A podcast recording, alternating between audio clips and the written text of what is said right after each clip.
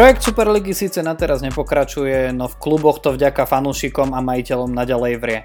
Pozrieme sa dneska aj na niekoľko pohybov, napríklad Brightonu nahor, Newcastle nadol alebo Joseho Mourinha do Talianska. Vítajte pri Premier League Fanatics.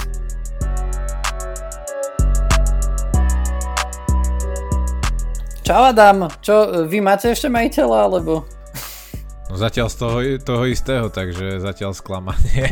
A tak hádam aspoň nejaký majiteľ tam bude vždy, lebo neviem ako by to fungovalo bez, ale zatiaľ stále ten istý a všetci úpenlivo čakáme, že či to predá niekomu, kto ten klub bude mať väčší záujem, ale myslím, že tebe ako fanúšikovi United to nemusím rozprávať, lebo si v podobnej situácii. No jednoznačne, ako asi, mo, možno sa zhodneme, že najväčšia udalosť e, alebo teda akože najzaujímavejším zápasom toho posledného kola Premier League bol asi ten, ktorý sa práve neodohral. A teda očakávali sme šláger medzi Manchesterom United a Liverpoolom, ale keďže niekoľko hodín pred zápasom začali vtrhávať desiatky fanúšikov, ktorí protestovali okolo Old Trafford na, na štadión, na čo ja som reagoval tou veľmi peknou fotkou uh, sekuriťakov z Old Traffordu na našom Instagrame. A dúfam, že sa ti to páčilo. Pre vás ostatných, čo ste to náhodou nevideli, lebo neviem, z akého dôvodu nepozeráte náš Instagram, tak to bola kompletná obrana uh, Arsenalu. A, no ale vtrhli samozrejme fanúšikovia teda na, na štadión a kým, kým všetko upratali a kým odstránili ľudí e, z okolia štadionu, tak sa natiahol veľmi čas a nakoniec sa rozhodlo po dohode oboch klubov, miestnych autorít, teda miestnych bezpečnostných složiek a ligy, že sa zápas zatiaľ na neurčito odkladá. E, čo hovoríš na tento priebeh? Dalo sa to čakať a je to dobré, že sa to stalo, alebo zlé, že sa to stalo? Čo ty na to hovoríš? Podľa mňa to je zlé, že sa to stalo, lebo myslím si, že v dnešnej dobe, keď sa kontrolujú aj kde tá ochrana by mala byť na vysokej úrovni a mali by sa predvídať takéto akcie, tak podľa mňa musí byť policia lepšie pripravená a toto by sa nemalo stávať v dnešnej dobe. Veď pamätáme si, že Anglicko si prežilo túto turbulentnú éru hooligans a podobne a už sa potom slúbilo, že už nič také sa nebude vrácať a toto mi príde tiež trošku, akože nepobili sa tam a prišli si len vyjadriť svoj názor, ale predsa len som myslel, že tie bezpečnostné protokoly sú tam na vyššej úrovni a že toto sa stať nemôže, ale tak stalo sa. No podľa mňa môže byť aj ten Manchester celkom rád, ale že sa dohodlo na odložení zápasu, lebo ako domáci klub sú oni zodpovední za to, ako, ako je pripravený zápas a akože nemohli by podľa mňa sa ani veľmi ani by sa nemohli, nemohli veľmi ohradzovať, keby to bolo kontumované v prospech Liverpoolu, takže, takže tak, no. Jednoznačne, jednoznačne. A ako ja na jednej strane chápem fanúšikov. Ja si myslím, že je veľmi dobré, že protestujú, pretože akože vidieť, že veci sa dejú naozaj. Fanúšikovia boli tí, ktorí, ktorí zrušili Superligu skôr ako začala a fanúšikovia teraz hýbu tým, že ako sa správajú v jednotlivých kluboch. Ed Woodward podľa mňa už ten, práve tento tlak bol pre neho tým posledným klincom do rakvy, kvôli ktorému odstupuje. A vo veľkom sa teraz rozpráva o tom, že vlastne tí majiteľia, či už Arsenalu, alebo Manchester United, alebo možno aj ďalších klubov, že budú, budú čo skoro končiť a že budú možno predávať. Obzvlášť pri uh, Glazerovskej rodine, ktorá vlastní teda United, okrem iného tak e, sa hovorí vo veľkom o tom posledné dni, že, že zvažujú predaj Manchester United. A mm, zároveň sa hovorí o tom, že majú ale aj ako záložné plány, ktorými by si chceli získať naspäť fanúšikov. Jedným z nich je 80 miliónov do Harryho Kanea, čo ako neviem, či by ich to úplne uspokojilo, ale akože zlepšilo by to náladu fanúšikov United. Ale naozaj, že na druhej strane, aj keď teda ako zastávam sa vo veľkom tomu, že protest e, funguje v tomto prípade, ich treba povedať, že ako nedá sa zastávať všetkých fanúšikov, hej, to je proste že vniknúť na cudzí pozemok, obzvlášť v covidovej dobe, je proste cez čiaru. A ja viem, že to o to viac fungovalo nakoniec, ale to by sa stávať nemalo. Jasné, akože problém aj na strane policie. No ale každopádne, každopádne úplne vidieť, že fanúšikovia hýbu Premier League, napríklad Chelsea takým spôsobom zareagovala, neviem či si to čítal, ale Chelsea zareagovala takým spôsobom na to dianie a na tú nespokojnosť fanúšikov, že od budúcej sezóny to vyzerá tak, že na, na stretnutiach boardu, teda toho najvyššieho vedenia, budú aj zástupcovia fanúšikov účastní ako samostatný orgán. Takže, takže zjavne majú stiahnuté zadky, ako sa hovorí. A no je to... majiteľia. Je to tak a už sa začína čím ďalej tým viacej hovoriť aj medzi fanúšikmi, ale už sa tomu venujú aj nejakí profesionálni komentátori, že či by pre anglickú ligu nebolo ideálne prejsť na nemecký model vlastnenia klubov, čo je, že 50 plus 1% majú vždycky z klubu fanúšikovia a oni sú zodpovední, funguje to v Nemecku tak dlhodobo, niektoré aj španielské týmy tak fungujú, niektoré sú dokonca vlastnené, že čisto v rámci fanúšikov, len to neviem si to momentálne veľmi predstaviť v Anglicku, kde sú tie peniaze naozaj rádovo vyššie, lebo v Premier League je najbohatšia liga na svete, národná a určite tam bude veľký backlash proti tomuto. Čiže kto vie, ako to skončí. No ako lebo, je, lebo aj s týmito novými majiteľmi, podľa mňa aj ty by si sa potešil, keby ste sa zbavili Glazerovcov a ja by som sa potešil, keby sa Arsenal zbavil Krenkeho, len tam je otázka, že, že kto by prišiel po nich, pokiaľ by to neboli nejaké brutálne peniaze od šejkov alebo ruských oligarchov, ako to majú v Chelsea a City, tak tí iní majiteľia budú hľadať zisky z toho klubu a nebudú chcieť len tak bez hlavo míňať, lebo nie sú akože tak rozprávkovo bohatí a akože je otázka, že či neočakávajú tí fanúšikovia veľa od, toho, od tej zmeny majiteľa, lebo podľa mňa väčšina potenciálnych e, kupcov by sa správala podobne, že by chcela maximalizovať zisky a, ne, ne, a to ide vždycky na úkor toho podľa mňa, že čo chcú fanúšikovia, čiže kto vie. Akože, no viacero vecí by som na to chcel povedať, ale akože asi tie najzákladnejšie sú, že akože polovičné vlastnenie fanúšikmi to proste nejde. To v Anglicku už bolo, z rozumných dôvodov to skončilo. Jednoducho sa tak, že v tej naozaj, že markety, marketersky ťažkej dobe proste akože nedá. Hej, a ja som úplne ako udivený tomu, že v Nemecku im to funguje, ale možno aj preto, že marketingovo nie je tak silná Bundesliga, hej, lebo proste pre teba je oveľa náročnejšie ako robiť stratégiu spoločnú medzi klubmi a, ale ako v Anglicku naozaj, že tie kluby, ktoré sú vlastnené vo veľkej miere fanúšikmi, rádovo nájdeme akože niekde na spodku toho, tej pyramídy profesionálnej. Čiže akože nejakých tretích v Ligan, ale, Ligue 1 alebo Ligue 2, ja neviem. A ono to má svoje opodstatnenie, proste akože to, to, to už je prežitý model a ja si ani neviem predstaviť, že by fungoval. Ale čo sa týka to, to fanúšikovského, vieš, že... Však jasné, že nevie nikto zaručiť, že keď príde ďalší nejaký miliardár alebo čo, tak, e, tak bude lepší ako Glazerovci. Ale na druhej strane, na druhej strane ty vieš, že Glazerovci vedia, že ich reputácia zásadne utrpela. A to má tiež ako nejaký vplyv na tvoj biznis. A teraz keď príde nejaký ďalší, ďalší človek, ak to nie je shake, ktorému je jedno, lebo je autoritár a je mu jedno, akú má reputáciu, len proste ako ide po biznise, tak akože tá reputácia je pomerne, je pomerne silný nástroj na to, aby ako si ľudia zvážili, či spravia jedno alebo druhé, či budú zase rozhadzovať hlúpo. Neviem, no ako ja si myslím, že je to úplne legitimná požiadavka, hlavne akože proste keď, keď nejaký konkrétny človek ublíži, tak vyhodiť ho je úplne prirodzená reakcia, vieš. Čiže ako v tomto, v tomto ja si myslím, že... A ja si myslím, že aj veľa fanúšikov Realu Madrid by bolo veľmi rado, keby ako Florentino Pérez nebol na čele.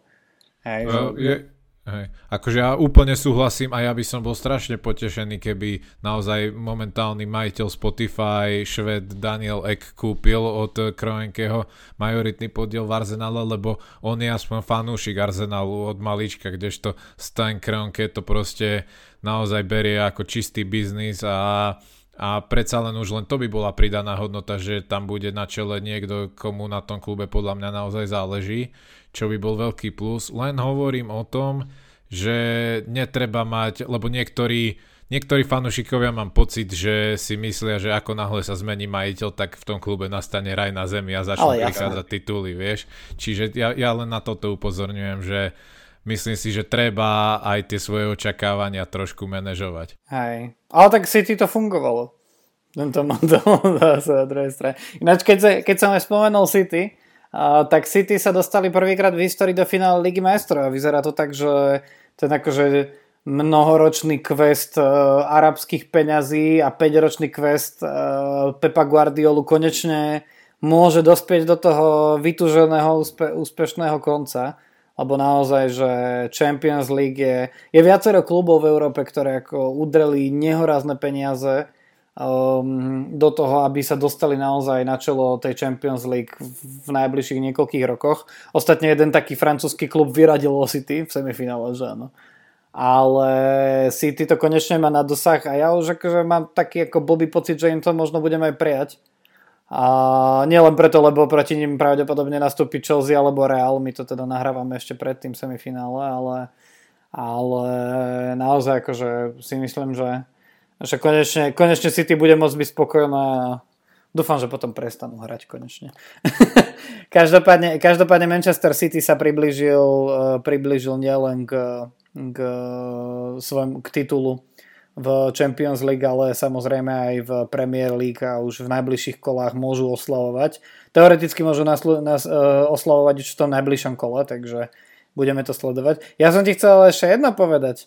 Normálne na štadióne Tottenhamu Hotspur sa dejú veci. Myslíš, že Gareth Bale podáva výkony? Nie, myslím to, že na štadióne zriadili očkovacie centrum. Tak? Hej, zriadili to očkovacie centrum, tak neviem. konečne tam chodia, chodia ľudia s radosťou. Konečne ten nový krásny štadión našiel opodstatnenie, hej? Presne tak. No ale o Garetovi Baleovi, akože Mourinho, Mourinho odišiel a zrazu 4-0 z toho hetrik Gareta Bale'a. Ja ti ho budem teda pripomínať aj vo fantasy časti samozrejme, ale to je jasné. Naozaj, naozaj akože zatiaľ interim manager interim manager funguje a Tottenham sa vystrelil na 5. miesto a ešte dokonca možno prehovorí prehovorí čo to do hry o Ligu majstrov v budúcej sezóne. No a ešte keď sa vrátim k tej Lige majstrov, čo si spomínal zo City, tak stále, ako si po- hovoril, nahrávame to momentálne v stredu večer, ešte pred zápasom Chelsea s Realom a stále je tým pádom reálna možnosť, že v finále aj Ligy majstrov, aj Európskej ligy budú zastúpené iba anglickými celkami, čo by akože bolo dosť cool. Jedine to Arsenal tým prvým výsledkom okay, dobre. kazí. Nechcel som to na teba vyťahovať, ale ty si myslíš, že Arsenal s tou hrou prejdú cez Villarreal. Akože 2-1 je pre vás veľmi milosrdný výsledok potom po tej predvedenej hre. Ale... Akože nejdem do, to, do detajlov, len hovorím, že je to stále reálna možnosť. A akože bolo by to celkom, celkom celkom pekný výsledok pre anglickú ligu a mohli by sa niečím takýmto chváliť, to by bolo akože celkom dobré, no. Ale uvidíme. Veď sme to mali, však minulý rok sme to mali, ne? Či predminulý? Predminulý rok to bolo, že? Že bola Chelsea Arsenal finále Európskej ligy a Tottenham Liverpool finále Ligy majstrov dva roky dozadu. Aj. Takže máme to v čerstvej pamäti a mne sa to akože veľmi páči, lebo aj ten Manchester City to je také, že proste Oni sú proste gigant v Anglicku, možno najväčší momentálne, akože tou momentálne predvádzanou hrou a kvalitou. A, ale akože to medzi gigantov patrili aj v minulých rokoch, ale naozaj to nevychádzalo v tej Lige majstrov a vždy ich tam nejaká proste Barcelona, Real, čo ich tam prešlo, Borussia Dortmund, Bayern. A ja som rád, že sa to ako vracia k tomu, že tie anglické týmy hrajú naozaj prim. A, no a keď nevieš hrať v Anglicku prim, tak e, môžeš ísť kľudne trénovať AS Rím, keď sme pri tom. To sa mi rimovalo, to som nečakal. to, so, to, to nebolo umyselné. Keď nehráš v Anglicku prim, môžeš trénovať AS Rím. No a Jose Mourinho nám odišiel do Ríma. Nie, že by to bola Premier Leagueová téma, nejaká výsostná, ale čo hovoríš na tento, na tento krok? Je vidieť, ako ty nemáš rád Joseho Mourinho, lebo keď na neho nadávaš, tak sa z teba normálne básnik stáva. Akože veľmi pekné, ale ja som to hovoril že aj minule, že mne, ak nejaká liga k nemu pasuje, tak je to talianska. Čiže Ja, podľa mňa je to z jeho strany celkom dobrý krok. AS Rím asi bude ambiciózny, majú nového majiteľa od minulého leta a te, túto sezónu skončili ďaleko pod svojimi očakávaniami, síce ešte neskončili, no ale vyzerá to, že lepšie ako 7, 7 miesto to nebude a to je pre klub ako AS Rím určite sklamaním. Čiže má celkom akože má, má sa kde zlepšovať Mourinho s tým tímom, akože ne, nemá ani nejaký zlý káder, ako trpeli dosť na zranenie, ale stále sú tam kvalitní hráči, hoci, hoci ve, veľa z nich končí zmluva a bude určite nejaká prestavba uh, týmu a predsa len zatiaľ to všade, kde Mourinho prišiel, tak jeho príchod znamenal ambicioznosť majiteľov a s ním prichádzali aj peniaze vysoké na prestupy, takže kto vie, aký bude aj Rím aktívny na prestupovom trhu. Čiže akože mne, mne sa tento mne sa tento prestup pre neho páči, podľa mňa AS Rím je pre neho dobrá destinácia, nie je to nejaký že druhotriedny klub určite, čiže si aj zachoval celkom tú svoju tvár a uvidíme. No ja som zvedavý na ňo v Taliansku. Tam sa mu podľa mňa vždy darilo, čiže uvidíme. Hmm. Treba povedať, že talianské, talianské médiá posledné týždne diskutovali o tom, že kto by mal čo skoro odchádzajúceho Paula Fonseku nahradiť. Obzvlášť sa to začalo samozrejme po tom výprasku 6-2 na Old Trafford, ktorý akože ešte do polčasu nevyzeral, že príde, ale nakoniec prišiel. No a Veľa sa diskutovalo o tom, že prirodzeným nástupcom by mohol byť Mauricio Sari. No ale Mauricio Sari to nebude. Mimochodom AS Rím má tiež amerického majiteľa, je to Dan Friedkin, ktorý je mimochodom aj hollywoodský producent a režisér. Čiže už kto by len mohol vymyslieť taký plot twist, ako prijať Mourinho do AS Rímu ako hollywoodský režisér. Ale podľa mňa práve, že toto je, toto je tá výnimka, ktorá tu tie pravidlá rozbije, lebo nedá sa povedať, že po príchode by sa tam začali liať nejaké milióny a veľmi to neočakávajú talianskí novinári ani teraz. V prípade AS Rím, že skôr sa tam bude akože stavať okolo toho, okolo toho jadra, ktoré tam momentálne je, hej, že sú tam nejakí akože mladí veľmi zaujímaví hráči uh, typu, typu Gianluca Mancini a títo Jordan Veretu, Nicolo Zaniolo a doplnený nejakými ako proste premiérom Pellegrinim a podobnými. Ale sorry. Ale ja si myslím, že toto je, že dobre je to pre Mourinha, to súhlasím, lebo jednak konečne zažije to, že nepríde do klubu, kde okamžite sa bude očakávať útok na prvé dve, tri miesta a pravdepodobne bude musieť akože stavať s tým, čo má a možno nejaké posily dostane, ale že bude to, podľa mňa tlak bude na neho trochu menší, ale a zároveň nebude akože pod akože svetlom reflektorov takým brutálnym, ako keď trénuješ v Londýne v najbohatšej lige sveta. A uvidíme, čo to, čo, ako to pomôže aj z Rímu. Ja neviem, akože ja si myslím, že oni hrajú pomerne atraktívny futbal, neefektívny v tejto sezóne a vieme, čo robí Mourinho s atraktívnym futbalom v kluboch, do ktorých príde, že áno. Takže uvidíme, no neviem. Ale teda vráťme sa, vráťme sa k Premier League. To, čo sa deje v Premier League zaujímavé je okrem iného napríklad to, že samozrejme ako ináč sa nám zamotáva boj o tretie a štvrté miesto, ktoré, ktoré predurčuje týmy pre účasť v budúcoročnej Lige majstrov.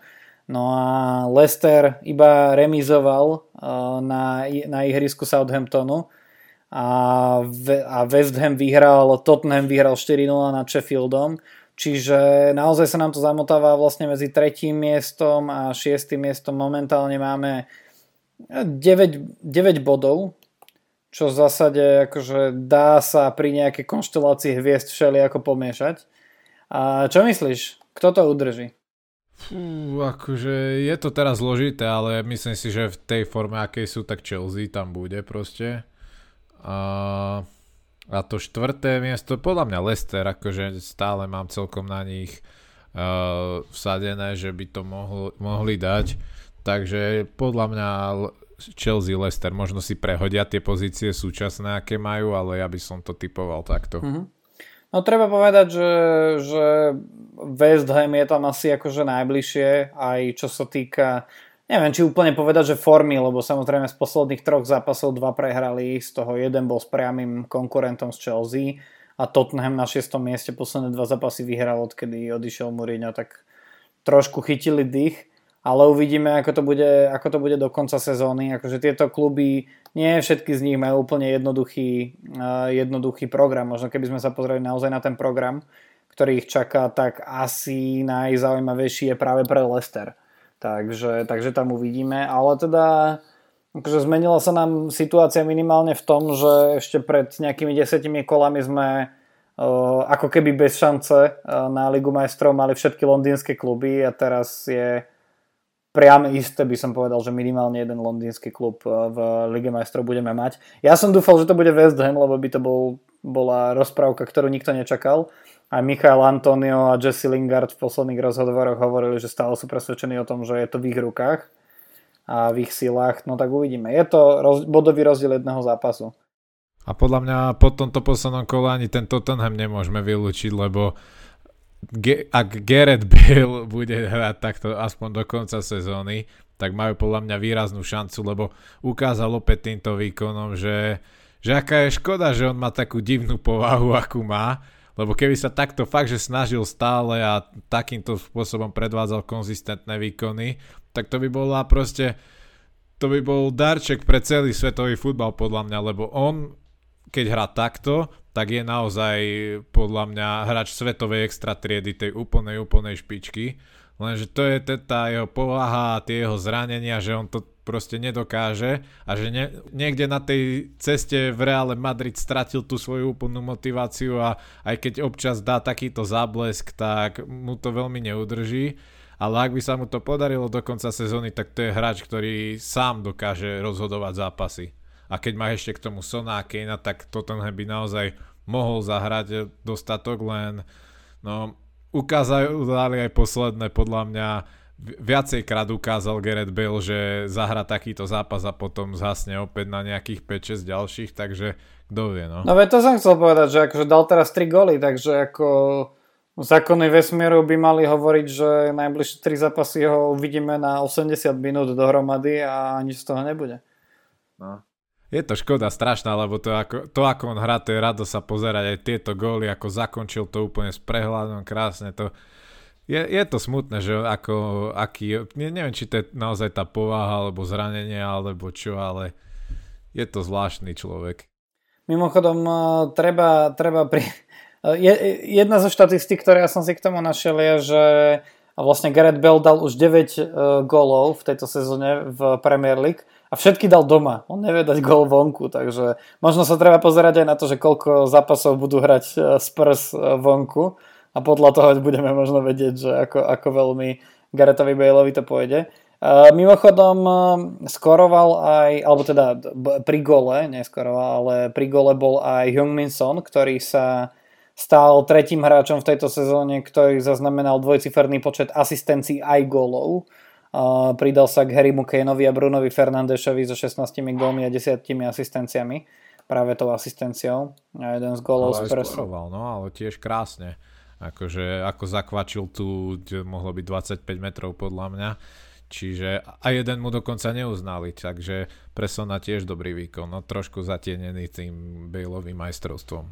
Hej, hej, hej, no tak ale však to si povieme aj vo fantasy časti, lebo ja z, na druhej strane som z toho zarmutený ešte viac. ja tiež. Ale, ale je to taká, že ďalšie, ďalší klinec, ako keby v rakve Sheffieldu nebolo, nebolo dosť klincov, tá už, tá už vyzerá, ako keby si nechcel niekoho ovaliť alebo mučiť.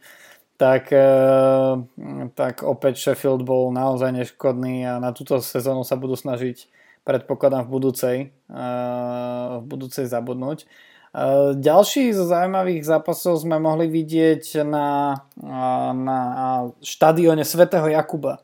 Myslím, že tak sa volá, že St. James's Park a, mm. kde Newcastle privítal tvoj Arsenal a Arsenal teda po goloch Elnenyho a Obameyanga vyhral 2-0 a možno ešte dôležitejšie ako baviť sa o Arsenale, ktorý sa teda na ten čas po zápase posunul, alebo teraz vlastne aj stále sa udržal na 9. pozícii, v ktorej vlastne už asi predpokladám, že si ide iba doplávať do konca sezóny, tak e, zaujímavejšie je to, akým spôsobom si komplikuje situáciu úplne zbytočne Newcastle, Lebo akože on posledných niekoľko zápasov nemal zlých, posledné 4 kola pred týmto zápasom nemal ani jednu prehru, pričom tam mal zápasy, zápasy s Liverpoolom, s West Hamom alebo s Tottenhamom a, a v tomto zápase teda akože mohol urvať nejaké body, aby bol kľudnejší pred tým Fulhamom, ale, ale nestalo sa. Akože ale Arsenal podal dobrý výkon, konečne si trúfam povedať, ale to je otázka celej sezóny, že chýba tam tá konzistentnosť výkonov a najmä Arsenal síce vyhral a vyhral zaslúžene, ale to už proste naozaj, ako si hovoril, že už len dokráčať túto sezónu a sústrediť sa na tú odvetu z Villarreal, no to je proste najdôležitejší zápas doterajšej sezóny Čiže je dobré, že sa naladili výhrou na to, ale musia podať minimálne taký výkon a ešte trikrát lepší. Hm. Ináč treba povedať, že vlastne toto je jeden z dvoch najobľúbenejších štadionov vonkajších pre Arsenal, pretože toto bolo už 12. Premier Leagueové víťazstvo v St. James's Parku. A čo, čím vyrovnali vlastne počet víťazstiev, ktoré majú už iba, vo, už iba na Villa Parku a a v Goodison Parku, čiže s Aston Villou a s Evertonom. A čiže naozaj sa stáva, stáva tento štadión jedným z tých obľúbenejších. Keď by toľko zápasov vyhrávali aj doma, pravda? No, akože hej, ale proti Newcastle to bolo vždycky zaujímavé. Ja si pamätám ten zápas, čo skončil 7-3 asi pred nejakými šiestimi rokmi, takže určite, no ale uvidíme. Hej, hej. Treba na druhej strane povedať, že Fulhamu sa akože až tak nechce hnať za, za Newcastle, ktorý mu neustále dáva šancu. Akože samozrejme treba povedať, určite nie je jednoduché zbierať body zo 17. pozície na ihrisku rozbehnutej Chelsea. Chelsea je dokonca tak rozbehnutá, že dokonca Kai Havertz je schopný dať dva góly. A čo, čo akože ja som, že v tejto sezóne, na základe toho priebehu tejto sezóny, vôbec tvrdiť, že Kai Havertz akože odohrá dobrý zápas, e, v nejakom čase bolo trúfale. No a teraz sme videli, že sám vlastne vybavil, e, vybavil víťazstvo nad Fulhamom. Čo hovoríš na jeho výkon? A podľa mňa sa zlepšuje už dlhšiu dobu a naozaj skvelý výkon a pri tom druhom gole tá nemecká spolupráca to bola tiež radosť pozerať, keď mu Werner, keď Werner si schválne počkal nejaké dve sekundy, kým mu to tam pustil do, v ideálnom čase do ideálneho miesta. Takto si podľa mňa predstavovali ich výkony od začiatku sezóny v Chelsea, takže uvidíme, že či to je možno nejaký trailer na budúcu sezónu a tu už budú mať lepšiu, alebo alebo je to len nejaká výnimka, uvidíme. A ako si povedal pre Fulham, je naozaj ťažké zbierať body na takýchto uh, stretnutiach, ale snažili sa celkom a Mendy podľa mňa tiež predal, podal skvelý výkon, lebo vychytal celkom dosť e, ťažké šance, akože Fulham určite tam nešiel odovzdaný, ale no už to s nimi vyzerá zle nedobrá. Myslím si, že už môžeme podľa mňa hovoriť o tom, že tieto tri týmy vypadnú Fulham, West Bromwich a Sheffield. No jednoznačne, akože West Bromwichu sa tiež nejak ako obzvlášť nechce zachraňovať, lebo akože začalo to vyzerať veľmi dobre, ale jednoducho uh, jednoducho proti trápiacemu sa Wolverhamptonu, ktorý hrá takým štýlom, akým hrá v poslednej dobe doma pri záchranárskych prácach, nemôžeš jednoducho remizovať 1-1. Hej, akože uh-huh. teda nemôže remizovať hoci ako ale naozaj akože tam sa zachraňoval v 62. minúte aspoň bod a ja si myslím, že naozaj tieto dva, že toto kolo o, si myslím, že už definitívne, však tak, takto veľmi podobne hovoríš aj ty, že definitívne odpísalo či už West Bromwich alebo Fulham k tomu, že zostupia do Championship a uvidíme, že či že či ich vôbec uvidíme v tej sezóne až potom, nie v tej nasledujúcej. Čiže akože Newcastle si to síce, síce nejakým spôsobom komplikuje, ale, ale tí ostatní mu to nekomplikujú. Čo sa týka ďalších, samozrejme Burnley netreba úplne vylúčovať z toho, z toho boja, lebo majú rovnako veľa bodov ako Newcastle ale trošku zaujímavejší žreb a minimálne v najbližšom kole majú Fulham, kdežto Newcastle má, ide na Leicester Takže tam akože to určite tiež nebude nejaká zásadná sranda, že áno.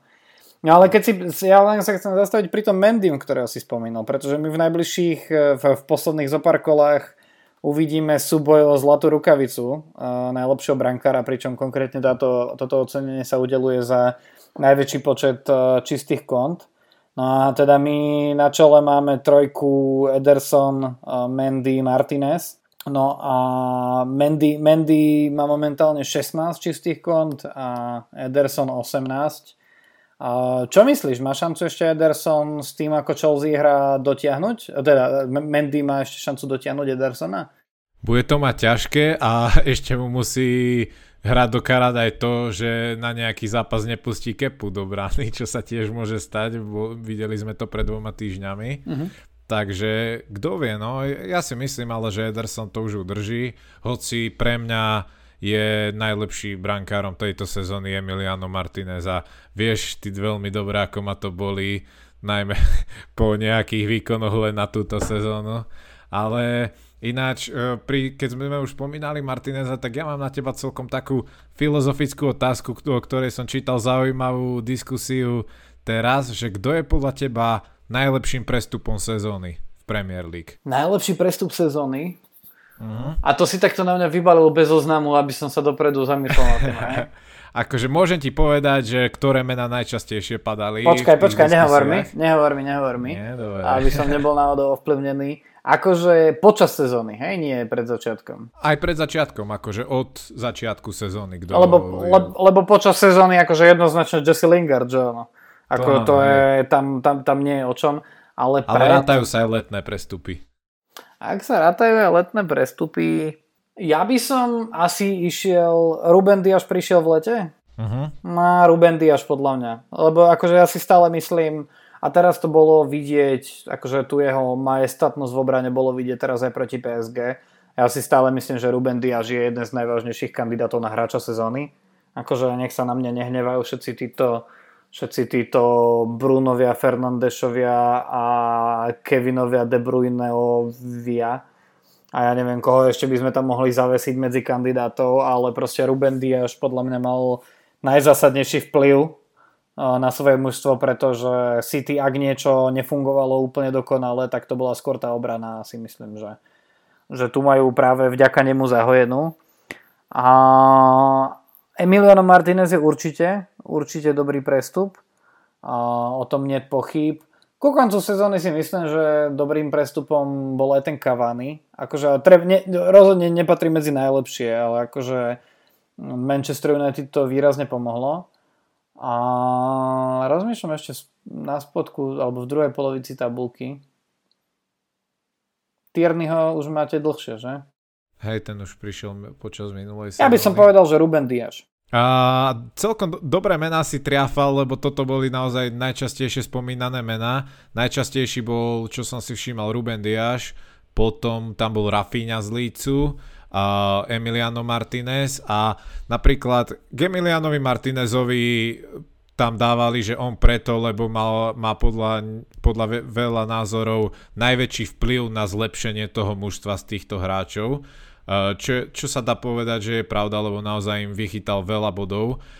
O Rafiňovi sa zase hovorí, že jeho plus je najmä to, že stal iba 17 miliónov, čiže za ňo je tam tá cena pomer výkon skvelá.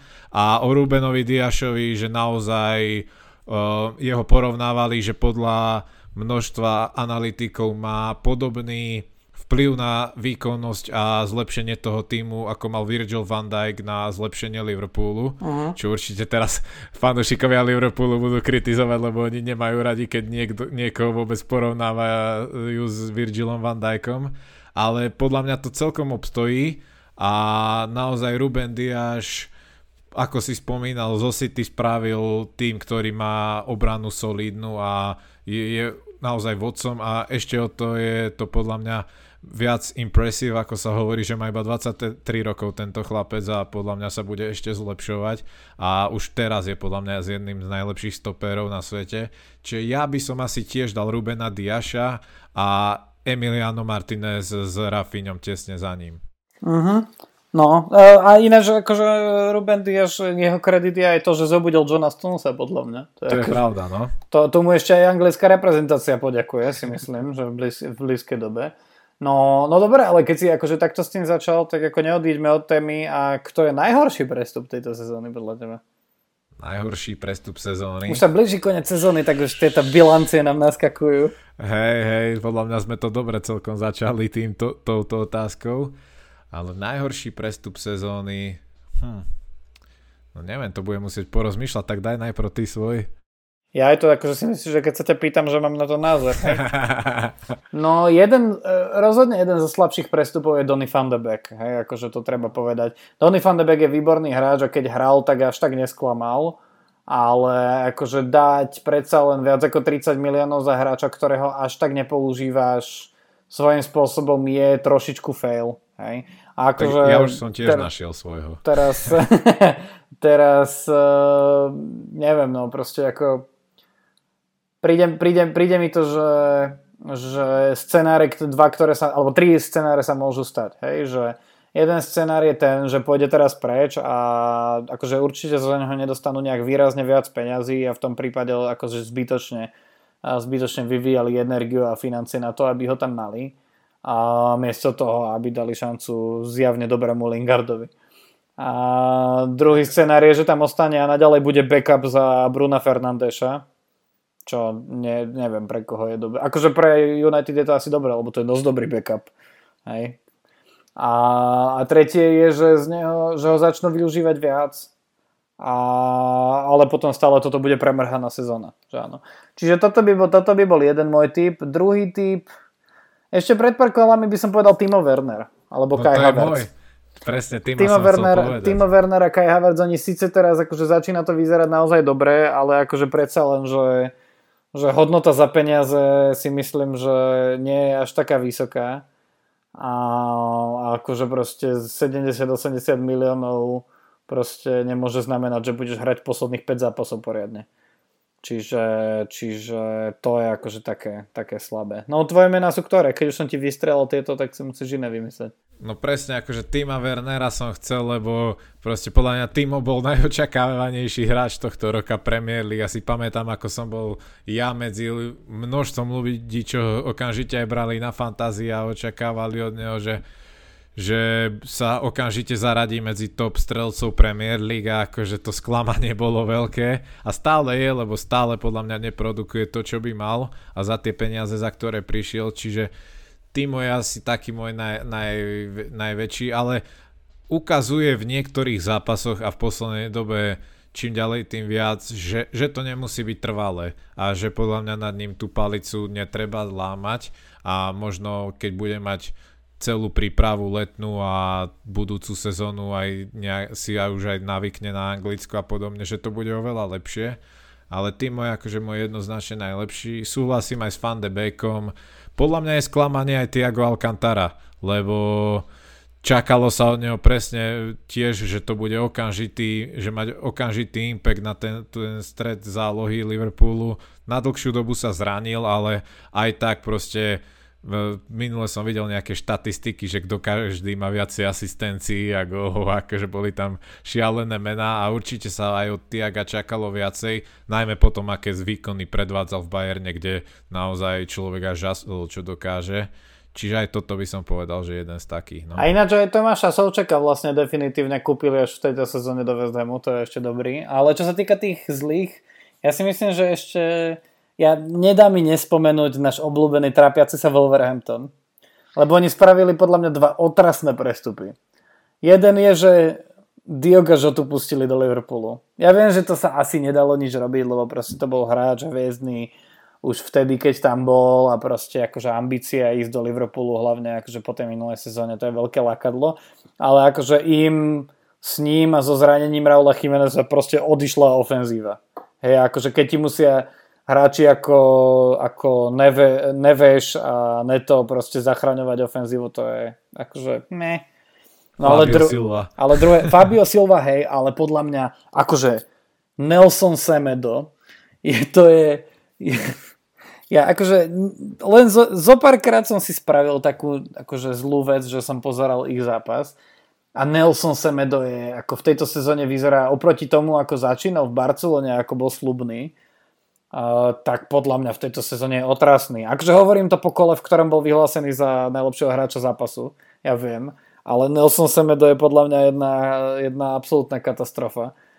v tejto sezóne, čiže ako, predsa našiel som aj zo spodnej polovice tabulky, tam to proste akože nejde. Ja, si, ja mám najživšiu spomienku na Nelsona Semeda zo semifinále minuloročnej ligy majstrov, kde si Alfonso Davis z neho spravil taký otvorený deň, že Nelson Semedo podľa mňa sa rozplakal v šatni okamžite po zápase, lebo ten akože ten nevedel reagovať na nič. Čiže toto by som ti bral. A keď si už spomínal Součeka, tak podľa mňa aj Soufal kľudne môže byť, že jeden z top prestupov sezóny lebo akože to, čo on, je to akože zvláštne tvrdiť o krajnom obrancovi, lebo tí už majú len z pozí- tej svojej pozície uh, trošku menší impact na ten tým ako nejaký útočník alebo stredný záložník, ale myslím si, že Coufal naozaj predvádza aj za tie peniaze, čo naozaj bolo pár šupov, čo za ňo vyhodili, je podľa mňa túto sezónu jeden z najlepších krajných bekov ligy a taktiež si podľa mňa zaslúži minimálne spomienku. Uh-huh. OK, akože, keď to takto povie. No Ale nie, akože jasné, len vieš, e, akože keď sa bavíme o naozaj že dobrých prestupoch, tak sa bavíme pravdepodobne nielen o tom, že ako hrajú tí hráči sami o sebe, ale aj, že aký naozaj, ako si hovorilo Martinezovi, že aký majú vplyv na to mužstvo. A proste West Ham začal fungovať celý, že tam veľa vecí začalo zrazu fungovať, alebo zrazu. Akože dlho sa na to čakalo, takže nie je to až také zrazu a začalo tam veľa vecí fungovať aj vpredu, aj vzadu, aj všade jednoducho a Lukáš Fabiansky druhú mladosť chytil z nejakého dôvodu a podobne, čiže tam akože povedať, že to je nejak výrazne Cofalom, to je také, hej, ale akože že Ruben Diaz proste podľa mňa, že okolo neho sa postavila zrazu obrana. Hej, a Rafíňa, že okolo neho proste funguje ten systém hry. Systém hry lícu a Fandebek okolo neho funguje na lada na lavičke. Tak, tak, takže si myslím. Ach, ale akože keď si teraz spomenul, že Fabiansky chytil druhú mladosť, tak som ostal smutný, lebo vyzerá, že všetci bývalí arzenálskí brankári chytajú mladosť po odchode. Čo, akože A keby len brankári, Joe Vlog náhodou, podľa mňa, akože nezabudol si na ňa náhodou. Ale nezabudol a Danny Welbeck teraz v poslednom kole tiež predvádzal fantastický výkon, ale to je maslo na obidvoch našich hlavách, lebo bol ako, ako hráč Arsenalu, tak aj United v minulosti. Hej, ale v United hral naozaj dobre. Aj v Arsenale mal pár zápasov, len akože tie jeho zranenia, to je, to je tiež smutné celkom.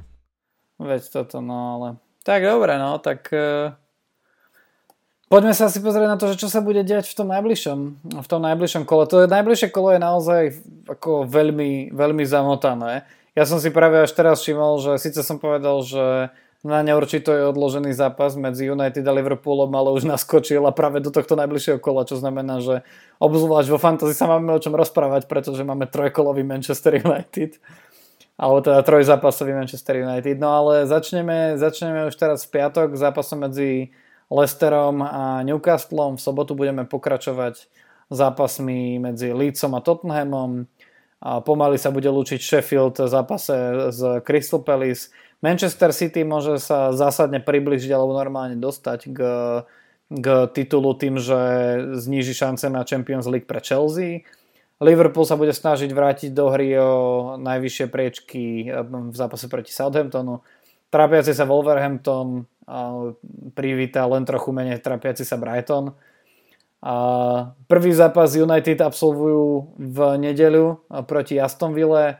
West Ham privíta Everton, Arsenal si to skúsi s West Bromwichom. Toto ma ani nebaví čítať celé, však to je hrozne veľa zápasov. Fulham, Burnley, bude fasa. Manchester United Leicester by mohol byť dobrý zápas. určite zaujímavý zápas najmä pre teba, ale aj pre celý Londýn bude derby medzi Chelsea a Arsenalom a Manchester United a Liverpool ten odložený zápas sa odohrá vo štvrtok tesne predtým, ako začne ďalšie kolo. A ešte medzi tým, nevymenoval som všetky, ale už hovorím teraz ku koncu také tie naozaj zaujímavé zápasy, tak e, podľa mňa veľmi zaujímavý zápas nás čaká medzi Aston Villou a, a Evertonom. Ale povedal som, ktoré zápasy sú pre mňa zaujímavé, povedz, ktoré zápasy sú zaujímavé pre teba. Fú, tam ich je veľa veľmi. Určite City, Chelsea, Leeds, Spurs sa teším to, ak bude Tottenham predvádzať útočný futbal a Leeds vieme, že aký futbal predvádza, tak to môže byť celkom prestrelka. Um, West Ham Everton určite, aj Everton Aston Villa. Everton má podľa mňa v súčasnej forme dva zápasy, ktoré budú pre nich obrovský oriešok, lebo momentálne nehrajú dobre. Uh, United Leicester sa teším, tam by som favorizoval hostí. Chelsea Arsenal, to sa trošku desím, lebo rád by som už tu vykrikoval, že Londýn je červený, len Chelsea bude musieť vyhrať Arsenal, to už je v podstate aj celkom jedno, takže uvidíme. Ale L- L- Londýn, minimum... Londýn posledný rok je červený len preto, lebo majú tak semafor covidový.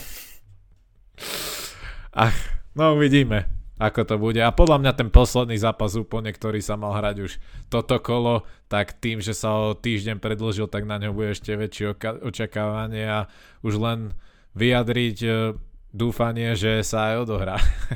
Ináč akože, ale to už je aký výborný program pre Manchester United, že za 5 dní budú mať vonku Aston Villa a doma Leicester a Liverpool. Mm. To je, to som si teraz vlastne akože uvedomil, že Aspoň nejaký bod by mohli uhrať. Že vieš, že ty svíňa. som zvedavý, že či Arsenal uhrá aspoň bod s West Bromwichom, ty. Uh, Arsenal nech hlavne uhrá body s Villarealom a zvyšok ma nezaujíma. Jaj, no. Uh, ale hovorím si, lebo ja už som si hovoril, že á, Manchester United, že už by to mohlo mať tak, že už si len dohrajú tú sezónu a že budú sa orientovať na tú Európsku ligu. Ale to, akože toto kolo nie je úplne ako synonymom pokojného konca sezóny. No dobre, Adam, e, ďakujem ti veľmi pekne za dnešok a vám ďakujem, že ste nás počúvali a obzvlášť, ak ste nás dopočúvali až doteraz. A my sa vrhneme samozrejme na fantázii a vy, ak ste si ešte nevypočuli, tak vrhnite sa nám tiež, vrhnite sa na náš, na náš Instagram, kde vám hádžeme mystérie ako kto z nás je práve teraz ten uh, ožratý. tak to si dal riadny teaser. Ahojte všetci, tešíme sa na vás pri fantázii časti. Čaute.